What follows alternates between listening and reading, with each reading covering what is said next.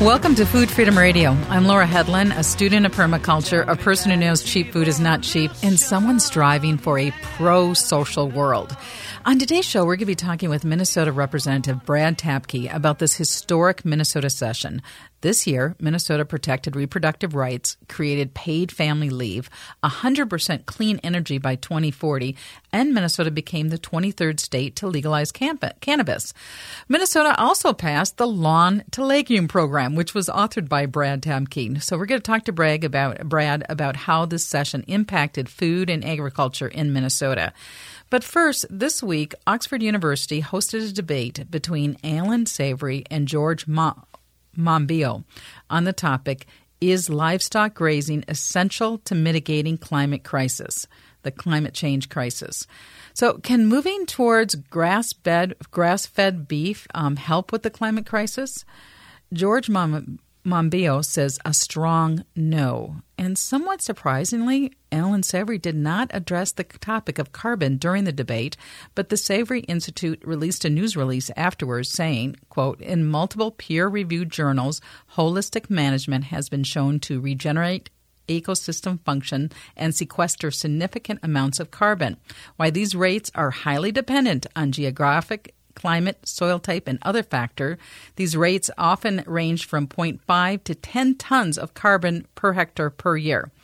Allan, Allan uh, co-founded the Savory Institute in 2013, and he has a TED Talk, and his TED Talk has been listened to about 11 million times. And so his story is um, his information appears in uh, several documentaries, including the documentary "Kiss the Ground," narrated by uh, Woody Harrelson. But George um, says that some of the world's biggest meat companies are using false claims about the alleged benefits of pasture-fed beef in their advertising.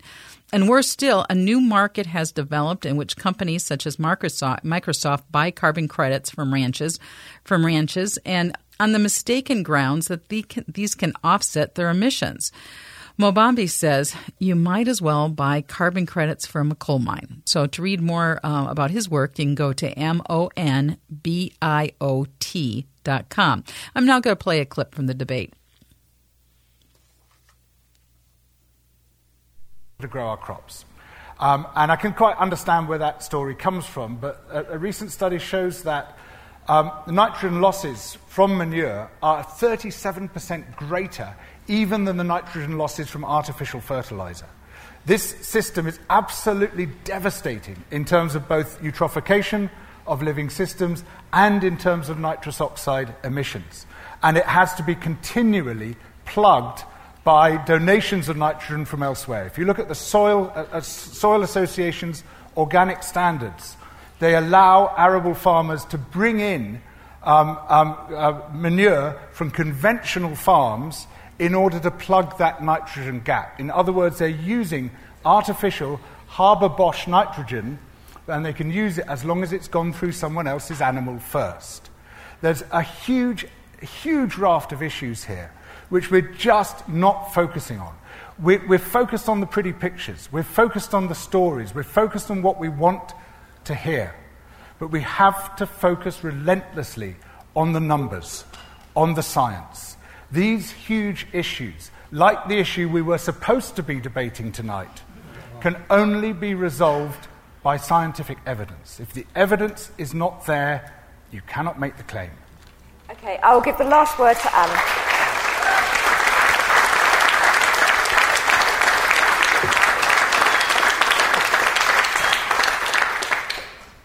Thank you. Um, as I said at the beginning, if we all became vegan, manufactured meat, etc., expect a lot of troubles. Right across North Africa, up into China, Mongolia, Australia, etc., we've got millions of people. 95% of the land can only feed people from animals. We can't plant trees, the rainfall is only 200, 300 millimeters of rain. You're going to get millions of immigrants, so expect the tide if we do that. We're not addressing the cause of the problem, so expect a lot. Everything George expressed of concerns, I share his concerns, but he was expressing symptoms of current policy. And he opposes changing the way we develop policy so that we don't discuss those symptoms and we solve those problems. At the moment, All policy is developed to meet a need, a desire, or address a problem. You cannot reduce the cultural diversity, our economic diversity, and nature diversity to that. So when we do it differently, we use a new concept. It's not in any branch of science, it's not in any religion in the world, it's not in any philosophy in the world. It was the hardest thing for us to discover. What could be the context for a policy? We will always have the same reasons for the policy. And if I might read you out the generic one I use, it'll give you an idea, right? And if you can relate to this, I've found people in India, Yemen, everywhere do.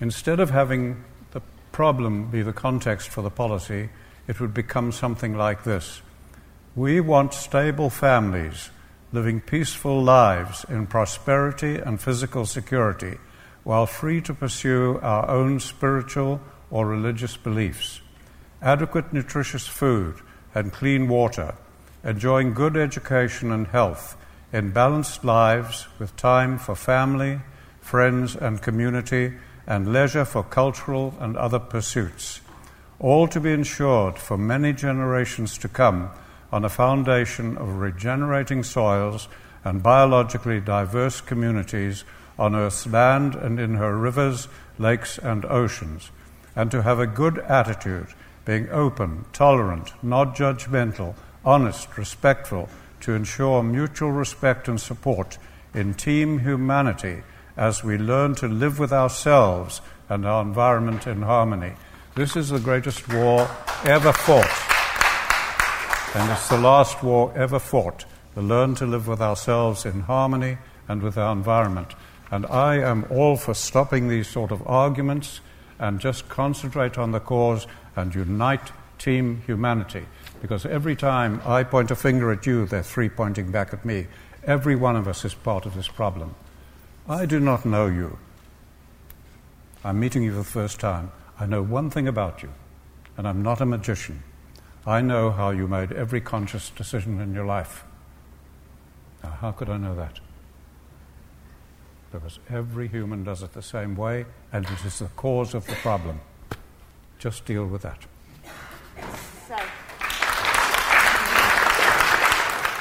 So, uniting team humanity. Um, so, does that mean grass fed beef is good or bad for the climate? Well, it depends. Now, clearly, if you are clear cutting forests, it's bad. Um, and and and sometimes things that are labeled grass-fed beef, and it's it's happening right now. Uh, that that label does not automatically automatically mean good for you and good for the environment, but it also doesn't automatically mean bad for you and bad for the environment. Um, one commentator, um, after participating in this, said, "quote If you are not vegan, you're part of the problem. Full stop." Now, personally, I think buying meat from local farmers and uh, Seward Co-op and other cooperatives are great places to buy local meat. It creates a resilient ecosystems. Um, and groups like Tree Range Chickens, you know, mixing chickens with um, hazelnuts, they are supporting a thriving um, ecosystem. And we can feed ourselves today and create livable futures. And animals on the land so animals on the land doing their business, you know, they do their business. That's number two for for, in polite Minnesota language. Um, but what that does is that feeds the microbes in the soil, and when the microbes are viable in the soil, then it then that soil is holding more carbon. And but part of it, and that's what I think that interesting clip at the end, what Allan was saying, and part of it is about honoring complexity.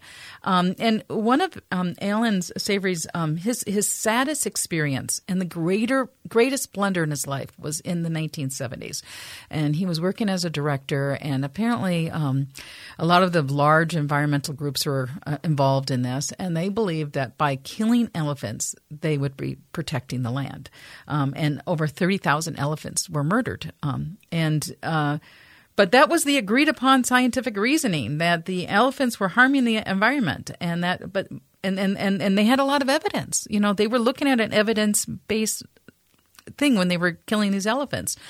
But what um, Savory uh, and Savory has said is that that did not reverse the degradation of the land. In fact, the opposite happened. The land became more, um, the land was harmed by removing the elephants, not helped. And so, because of this experience, he went on to observe animals on the land and how animals regenerate lands in many, many complex ways. But so the problems are very complex. And the solutions need to be complex too. But this does not mean that solutions cannot be fun and joyful and moving towards fun and joyful solutions, I think, um, is the remedy. And, and, I encourage people to listen to the show I did with James Embry on joy and justice. Um, he did win a, a leadership award uh, this year uh, from from from a large group. But the other thing that we can do is simple things, simple things like turning our lawns into legumes. What does that mean? So we're going to take a break, and next up, we're going to be talking with Minnesota Representative Brad Tabke uh, about the historic session um, in, in the Minnesota Legislature this year. So you're listening to Food Freedom Radio on AM 950, the progressive voice of Minnesota. I'm Laura Hedlund.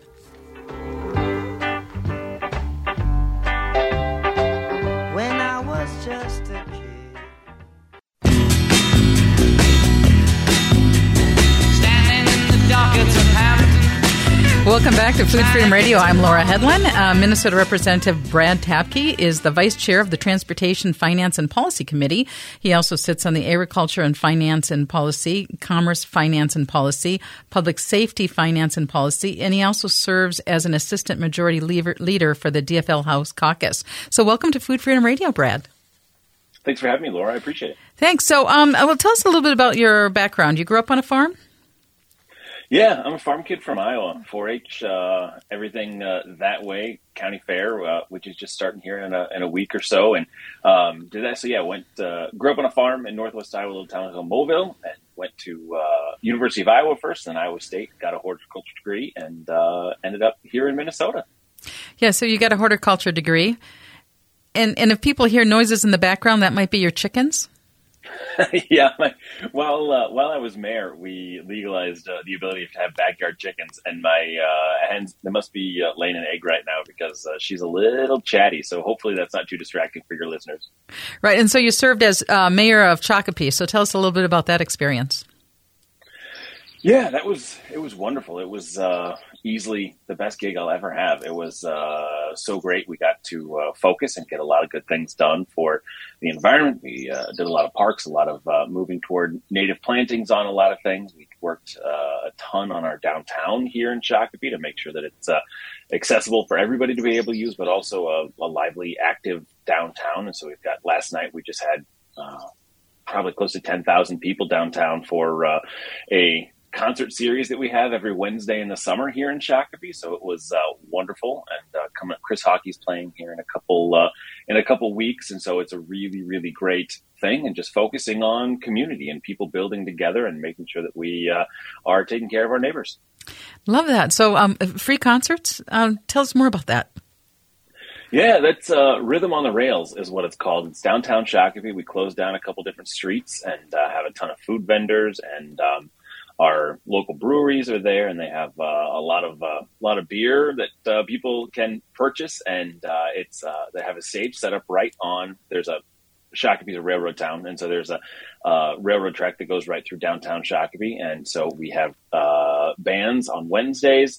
Um, in the summer. So it's this year, I think we have seven or eight weeks of it, and it's all put together by our uh, Shakopee Chamber of Commerce, and they do a wonderful, wonderful job. And so it's uh, a lot of fun to go down there. We're going to be going on vacation here for a little bit, so I'm uh, going to miss the next couple of weeks, but uh, we'll be back for the last one. And uh, so you're in the state legislature. Tell us about um, that experience when you were first elected yeah. and. Yeah, the legislature is uh, wonderful. It uh, is a really difficult uh, job to be balancing things, especially coming from a nonpartisan world as uh, as I was on as mayor into a partisan world. So I got elected first in 2018. Um, we were uh, the Speaker of the House called me the bonus baby, and so we were. Uh, I was the seat that they did not expect to get when we. Um, won the majority in 2018, which was wonderful. And then in 2020, I lost by a couple hundred votes. We had a uh, against the same guy that we beat in 2018, um, and that was uh, unfortunate. And but we came back in 2022 and got just so much done with the majority of this session, and uh, it was an absolute wonderful, wonderful, difficult, trying, uh, but extraordinary experience to just get so many different things done for um, Minnesotans uh, now and future generations of Minnesotans, so that we are uh, taking care of everyone. Uh, our kids, as kids, as kids, will feel the the wonderful effects of the 2023 session. Yeah, so talk. I mean, people are calling this historic, and it's getting a lot of you know, national buzz. Um, and so, um, yeah, tell us tell us about um, your experience this year. Yeah, we like I said, we focused on on the future of Minnesota is taking this historic uh, surplus that we had and putting that to work to fix uh, the inequities and the issues that we've got here in Minnesota. So we in Minnesota we have some of the largest uh, equity gaps, some of the largest um, uh, racial gaps in anyone in the nation. So it's a really uh, bad mark here in Minnesota. So we took and focused specifically on the fact that since, especially since COVID, um, Minnesota has been having two different um, economic paths and two different economic outcomes for folks. And uh, Chair Tax Chair Aisha Gomez does just an extraordinary job of telling the story. How we have people who have succeeded and uh, have had a have seen a significant amount of wealth creation since and during COVID, and then we have a whole another set of Minnesotans who have been left behind. And so we focus this session on making sure that we are um, pushing forward for folks who are experiencing poverty and folks who are experiencing homelessness, and making sure that we take that surplus and really put it to work. Um, so, just one thing, the child tax credit will lift one third of Minnesota children out of poverty. Like that's just one uh, one piece of a bill that we passed, and so it uh, is huge. And so it was really good. And uh, at transportation, we focused on uh, transit and making sure that we have uh, future. So our, our Minnesota workforce needs to have access to, uh, you know, fully funding education. We need to have access to transportation. So uh, and also to housing. And so we put a billion dollars into housing, transportation. We focused on making sure that people get able to get back and forth to work and back and forth to school, um, and then we have a fully functioning, built out transit system. And uh, it was just a ton of really great work for everybody. And let's talk about egg uh, right now. So you authored something called the Lawns to Legumes program. So what is that? Yeah, this is a just a wonderful program that we started and passed first in 2019. The extraordinary current senator Kelly Morrison, she was Representative Kelly Morrison back then. Um, she uh, authored this bill in the House with the help of Rick, uh, Representative Rick Hansen, who's the chair of the Environment Committee. And uh, what this is is the intent of uh, helping to plant more native plants. So we have uh, local habitat destruction, we have local uh, um, ecosystems that are just collapsing in Minnesota and throughout the world for a whole variety of reasons. And a lot of that it has to do with development patterns and having monocultures of lawns and corn and beans. And so, being a farm kid from Iowa, I very much understand that uh, having conventional agriculture is really, really important, but also having a balance of things is also extremely important. And uh, so, what Lawns Legumes does is it incentivizes and helps with a reimbursement program for folks to plant native plant material at their homes, in their neighborhoods, at their businesses, that kind of thing. And so, it is uh, uh has been uh, previously three hundred dollars is um, so people can take and plant native plants and they get reimbursed up to $300 if they qualify for the program. And so we had um, a into the thousands uh, the window most recent window for applying for the program just closed on june 30th and i'll find the number here while we're talking here in a little bit but uh, there are thousands of people who applied for this program. And this session we it would have been done if we hadn't re re upped it this session. And so we put uh, four million dollars over the uh, the next two fiscal years uh, over the biennium into Lawns Legumes. And so what this will do is it will take and uh, transform uh, hundreds of thousands of square feet of land in Minnesota from lawns to legumes, which legumes and pollinator plants are really, really beneficial for uh, the health of all of our uh, pollinators, for our bees, for our monarchs, for our songbirds, and all of those friends that we need to make sure that our local ecosystems are healthy. And so these will all support them. And so people can they can currently apply right now, um, but the next uh, cohort doesn't close until spring, and so it's uh, a really exciting program. That looking forward to having. We're, we're going to learn. We're going to learn more about this. You're listening to Food Freedom Radio, and we're talking with Brad Tabke uh, with the Minnesota House of Representatives and a former mayor of Shakopee. Uh, we'll be right back. Pretty smile and you won't tell me why. Tell me why. It's plain to see the love lights go now.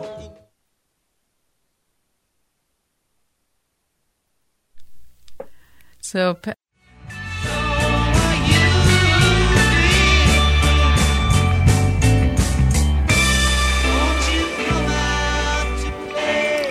want to come out to play. So, welcome back to Food Freedom Radio. I'm Laura Hedlund, a student of permaculture, a person who knows cheap food is not cheap, and someone striving for a, a pro social world. And joining us um, right now is Rep- Minnesota Representative Brad Tabke. And again, um, Tabke.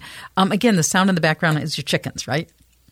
Yep, those are uh, those are chickens. We have five chickens, uh, all hens that uh, we are allowed to have here in Shakopee. And you helped change that in Shakopee, help make backyard chickens legal.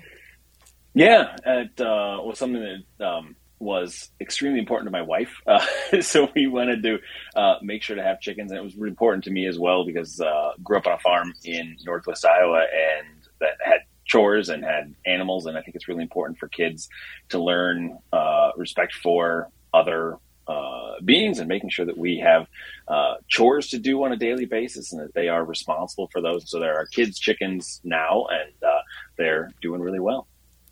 Great. Now, uh, we, before we want to break, you were talking about the law, Lawns to Legumes program. So, how does that work? Yeah, so the way it works is you uh, apply, and so we have um, historically, since this got started in 2019, have had uh, way, way, way more applications than money to go around for folks. And so we're hoping that uh, by putting two million a year into perpetuity into this program will help to balance that a little bit um, and help as many people uh, succeed from this program as possible. So you apply. Um, a big key component is it's working through the board board, uh, board of water and soil health as well as um, through Blue Thumb here in Minnesota. And so Blue Thumb helps to uh, accept the applications and they're really integral in the process, as well as teaching people how native plants are different than if you're just going to plant a uh, you know, a daylily in your backyard. Daylily doesn't support nearly as many uh, pollinators and support nearly as many caterpillars and other folks like that that we need to make sure we have a healthy ecosystem.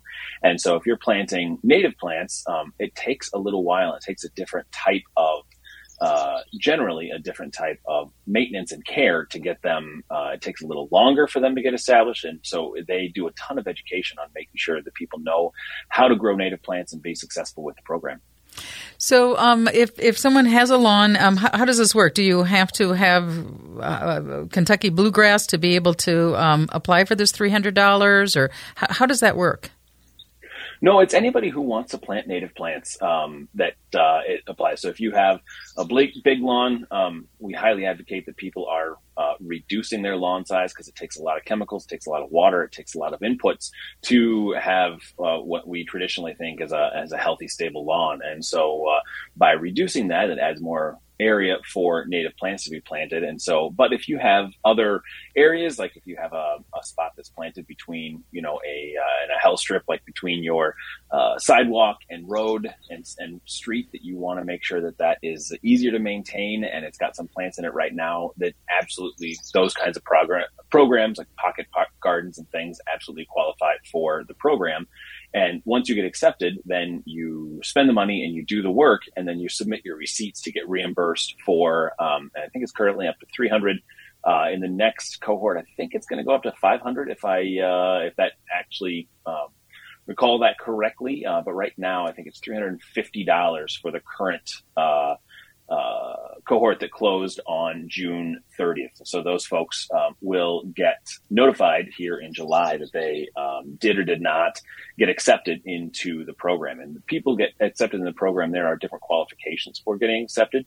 Um, the the goal is to support specifically um, rusty patch bumblebee and to make sure that we have that is endangered in Minnesota and across the world. And so we are trying to support that specific uh, bee friend. And with that, it there are certain places in Minnesota where they have been identified, and so we're making sure that we're getting as many native plants uh, into those areas, and so that takes a higher quality. People who are traditionally disenfranchised, that gets a higher uh, level of uh, quality. But we hope as we get more funding into the program that we're able to help everyone across the state of Minnesota who wants to plant more native plants.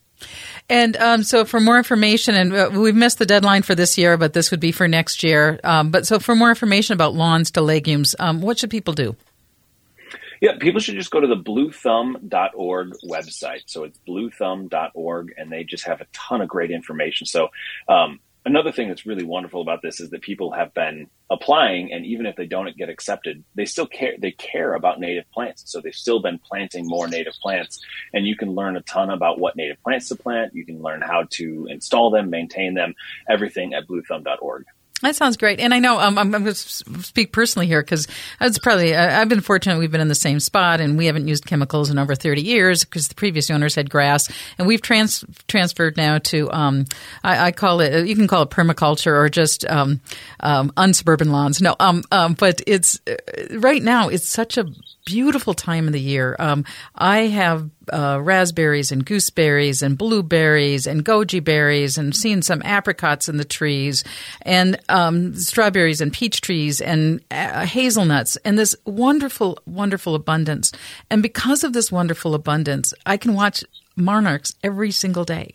Um, and, and, and, and what I've moved towards now is more, I call it nature led gardening. So it's kind of messy if you, but it's just so much joy to be in this space um, and and and it's, it's it's being part of a living landscape. And I don't know if you find that too. Oh, absolutely! It's a it's a huge, hugely critical point. So there's been um, a lot of really great studies that have been done around the benefits for your local ecology around planting native plants. And so there's um, uh, my world is horticulture, as we said before, and so if uh, there are things called keystone species. So this isn't just needing to plant, you know, uh, great native perennials and grasses and things that this can count for if uh, someone needs to plant, you know, an uh, oak tree. And so oak trees, they support over 550 different species of caterpillars and insects as in that larval stage. And uh, so it's native to upper Midwest and Minnesota, but like a ginkgo tree, for example, um, is not native to here, and it only supports five different caterpillars. And so it's really important to get things uh, planted that work and live here. And I just went back and looked, and uh, that for this latest round of Lawns to Legumes, there were over 10,000 people who applied. Mm. And uh, only a few of those will be able to get, uh, with the money that was available from the previous allocation, be able to get funded. And so I hope everyone stays with the program and keeps uh, keeps working together because there's a significant amount more money available as we as we go into the future to really help folks to get those native plants in the ground. Yeah, yeah. Um, and again, um, I, I like that statistics you just used, but why why do we want these native plants? Yeah, that's a really great question because we've got uh, landscapes that are uh, really dominated by, in general, by non-native uh, plant material. So uh, if you go to a, a, typical, we'll use a commercial landscape. It's got daylilies and autumn joy sedum and Russian sage and Karl Foerster grasses and all things that uh, did not um, evolve here. And when, but when you use native plants, they co-evolved at the same time with our monarch caterpillars. So monarchs need um, monarchs need milkweed in order to grow and to thrive. And so that's the only thing basically that our monarch caterpillars eat. And if we've eradicated all the milkweed, um, through different agricultural practices and different landscape practices and things, there's very few left uh, for the monarchs to find and to use for their caterpillars to grow and thrive. And so that really, really plummets, uh, decreases the number of monarchs that are migrating back and forth, and uh, uh, habitat destruction in Mexico as well is really putting a, a damper on monarchs. But uh, as well, we've got lots of different uh, carpenter bees and different. Uh, there are hundreds of different native bees in Minnesota that are extremely important for pollination of, of food crops and for supporting a kind of jumping all over the place on you. Sorry, but no, uh, with like chickadees, for example, which are songbirds that we really want to have here in Minnesota, chickadees require five to six thousand caterpillars just to raise a uh, fledge of chickadee uh, babies, and so it takes a thou- it takes five to six thousand caterpillars in order to make sure that they are uh, growing healthy, and those caterpillars won't live on, in general, non-native plants. And so we need to make sure that we have native plants here available for that entire ecosystem to thrive and grow. And yet, I mean, so I've talked to you a, a long time, but yet the American lawn is is almost um, it's almost holds uh, reverence or almost a spiritual hold on our communities, even though it's a very um, non-vital place. Yeah, exactly, and it has, and it absolutely does have its place in for some for some folks. If, if folks value having a lawn where you can, uh, you know, kick a ball and play soccer and, and those kinds of things in your in your uh, home landscape, or if people have uh, daycares and different things like that, there's there's always a time and a place for everything. But there are also ways where you can reduce the the biggest problem is uh, with lawns is it's just a monoculture where there's only one thing and it doesn't support any of our uh, you, you, don't grow you know caterpillars in there. You don't grow any insects in there. That just doesn't it's not able. And then we pile on chemicals for, with fertilizer and uh, and weed control and different things on top of those lawns. And it's just a sink of really bad really bad things. But there are alternatives that people i'm really uh, excited and hopeful for as we're moving forward. I think people are really starting to understand that this is a bad thing, like having our kids play on uh, places where um, we're using a lot of pre-emergence and a lot of different chemicals. I think people are really starting to grasp the fact that that's just not healthy for our future and for kids, not and just the entire ecosystem as well. And so uh, people are transitioning to bee lawns, and people are adding clover to their lawns and different things that do support that ecosystem if they want to have that. Uh, uh, type of play area or open area or whatever their their needs may be, and starting to reduce at the edges and pull those in and putting in a lot more native plants and uh, starting to make that transition of understanding it's really important to have these things. And there's not one way to do any one thing. It's complex, so everyone can find their own their own rhythm with it. And I know with uh, some people are surprised um, when they actually see the lawn because we haven't sprayed or anything, and it's still. I mean, we have areas of flat that we mow. It looks like grass, but if you look closely at it, there's all sorts of different. There's clover and a bunch of other things that are just growing. It's um, and so, I mean, I think that uh, I'm glad to see that this is a trend, and I, I just hope it becomes the dominant thing I couldn't agree more. And as we get into more issues with climate change and what's happening, like we look uh, into Canada and all the fires and all the smoke that we've been having this year, and uh, then with the, the massive changes in, um, so like we're supposed to go to, we're doing a trip to the Northeast and we're doing a camping trip and we're supposed to go to Vermont, and Vermont has just been uh, hit with uh, places got 10 to 12 inches of snow of not snow 10 12 right. inches of rain um, overnight. And so it was uh, really, really catastrophic and devastating to so many places. And these the climate issues that we're having, we need in Minnesota to make sure to protect our water, and we need in Minnesota to make sure that we are uh, using water as wisely as we possibly can. And with that, uh, lawns are a terrible use of water. Um, there there can be needs for it at some points, but it just it takes over an inch of water a week to keep lawns just alive. And so it uh, is really important that we reduce those inputs. In retirement ready lawns, nice lot of milkweed and, and whatever whatever works. So you're listening to Food Freedom Radio. We'll be right back.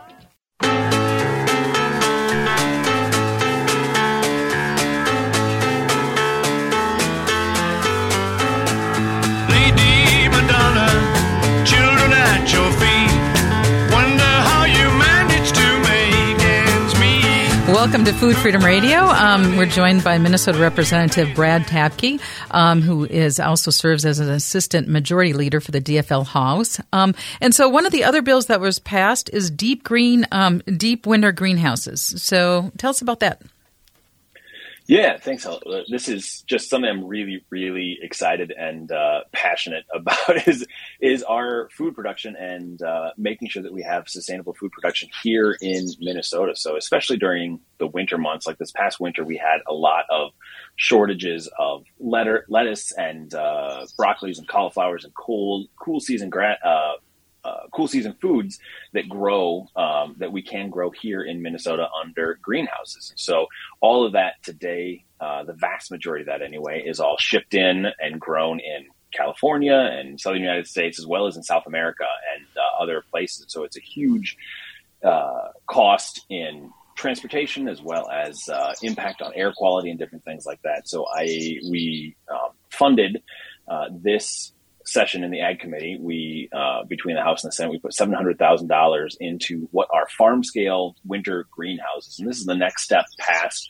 People may have heard of something called deep winter greenhouses, and what it is is um, you take and in the winter you put cool season uh, produce in there. So lettuces, uh, mustard greens, uh, kohlrabi, just different things like that, cauliflowers, cabbages um, that have a shorter season can live with cooler temperatures. And so what these greenhouses do is during the day, they heat up uh, from the energy of the sun and they take and store that energy in a uh, they dig down below and they put a bunch of rocks and a bunch of different ways to transport that heat from the air above into the rocks. And so overnight, when it gets colder, those rocks release that heat, and so that keeps those greenhouses around 50, 55 degrees, and uh, they don't freeze at night. And so they uh, have been just proven to be uh, extremely efficient. And so the farm scale winter greenhouses, what we uh, funded this year to have pilot projects across the state of Minnesota so that we are making sure to understand exactly how they work so that we can have this throughout the state of Minnesota and uh, connect it with schools and connect it with prisons and connect it with uh, CSAs and different things like that so that we have fresh produce available all year long. It's grown here in Minnesota. And the great thing about this is that uh, the uh, greenhouse that we have here in Minneapolis in December of this past year, it was this winter, it was brutally cold. Like it was really, really cold all December long. And it only cost $250 to heat that all the entire month of uh, December. And so they are really cost efficient. They only take between twenty and thirty thousand dollars to build. And what I want to do in the future is have hundreds, if not thousands, of these all across the state of Minnesota, so that we can produce our own food all winter long. Wow, what a beautiful vision. Um, I appreciate all this work um, because um, this is all about creating an anti fragile food system. I mean, the fact that we're relying on California, which of course, climate crisis, it's growing desert, it's uh, growing food in the desert, taking that water. Um, so, how do we have a food system that can feed people and be sustainable and local? Yeah, absolutely, and uh, not have the the transportation uh, costs that it takes to get things back and forth, and so we can connect these with each community. And um, like right now, folks who are uh, uh food uh, farmers in Minnesota, they have an off season, and uh, it's really difficult on there economically to have that off season where, yeah, they can take vacations, they can they can rest, but they also don't have any income coming in, so it, it costs a lot more, and it's a our food farmers are really um, in a fragile um, economic situation, and so this will help them to move forward. And so, like the state of Alaska has a lot of these that have built already. They have mm. entire orchards that are under glass right now that the uh, state has paid for because they want to have fresh apples, um, and the season isn't long enough to be able to grow their own apples in orchards, and so they have these to to fix the shoulder, shoulder seasons, and um, do that kind of work. And so we want to make sure that we have that here in Minnesota so that we uh, have uh, food for everyone all year round. And, you know, it's so um, disheartening or insane, maybe, um, that uh, the cost of fruits and vegetables are so high. And because people aren't eating fruits and vegetables, our medical costs are more expensive. So if we can make fruits and vegetables more accessible, um, we can actually save dollars um, when it comes to healthcare. Do you agree with that? Exactly.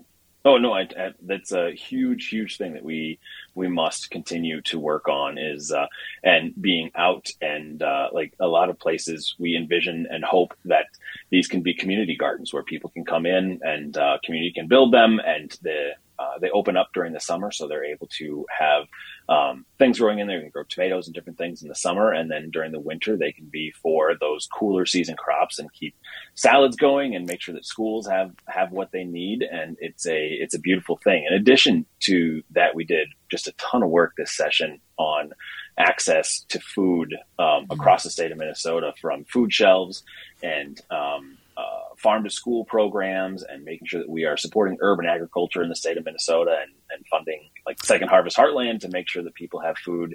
Um, and it's just really, really proud of that work that we did. And so thrilled that Universal School Lunches um, passed. I mean, that is that's just yeah. that was really a wonderful thing. And we're down to three minutes. I want to make sure we give you at least a chance to talk a little bit about transportation. Yeah, that uh, I, I, talked a little bit about it before, but we have uh, just a lot of um, over the past two decades, especially in Minnesota, we started on a good path for uh, mass transportation, and uh, that really uh, took a nosedive when we haven't been adequately funding or funding operations for uh, mass transit here in Minnesota. So Shakopee is in a unique position where we've got uh, the 169 bridge uh, for people who are familiar with our geography to get across, and it's backed up. Uh, it was a lot less during COVID, obviously, but since COVID, it's backed up every morning and every evening, um, and people get stuck. And we need to give people options as to how they can get back and forth, not just from my community, but the, all across the all across the metro and across the state. And so we put a ton of funding um, into expanding transit. So there's a, a metro wide sales tax that goes into effect um, that will uh, help fund building out transit and and operating it across the state, as well as making sure that our transit system. A big project I worked on was light rail safety and making sure that that is a safe and efficient ride for everyone uh, to be able to use. Even it, uh, we had big conversations around uh, it, someone's experiencing homelessness, it's not a crime for them to be on a train. And so we need to make sure that we're taking care of everybody. Um, and transit's kind of a magnet for people who are experiencing mental health issues and uh, uh, substance abuse issues and addiction issues. And so we need to make sure that we are working together with uh, human services folks to get them the help they need and uh, have a safe trip and do this. Uh, we're down uh, to the last two minutes. I also want to make sure we talked about the Minnesota River's erosion and how something passed in the infrastructure bill can help with the erosion problems. Yeah, a big part of what we did in the uh, infrastructure bill, the bonding bill, is fund um, riverbank stabilization. So we have just here in Shakopee and Scott County, we have uh, boatloads of uh, the shore and dirt just flowing down the Minnesota River every year. And that's getting more and more difficult and more and more dangerous um, as we have climate change and these just massive events where we get uh, inches and inches of rain in one really quick time. And so that's eroding the Minnesota River. And here in Shakopee, it's uh, impacting all of our infrastructure and uh, starting to take out some of our sewer systems. And that's a really bad thing for everybody. And so we have uh, funding for uh, stabilizing the riverbank so that that is much healthier and better for everybody here. So it's Eden Prairie, Shakopee, and then down, down the way. And there are other projects like that across the state as well. So, Minnesota Representative Brad Tabke. And um, if people want to meet you, there's an event you have coming up on August 21st. Yeah, thanks for mentioning this. We have uh, it's really fun. This will be our second annual uh, sweet corn and BLTs. So this is my uh, Iowa farm boy coming out, and uh, we have sweet corn that's locally raised here in Shakopee that uh, we have, and it's uh, August 21st from 5:30 to 7. It's a fundraiser, and then we have a big pie auction. My mom makes a ton of pies, and the Speaker of the House is bringing a pie this year, and so there's a lot of fun stuff happening. So it's here in Shakopee and uh, Lions Park. Lions Park. Okay. Uh, all right. Well, thank you so much, Brad Tap- uh, Tabke, and thank you for listening to Food Freedom Radio.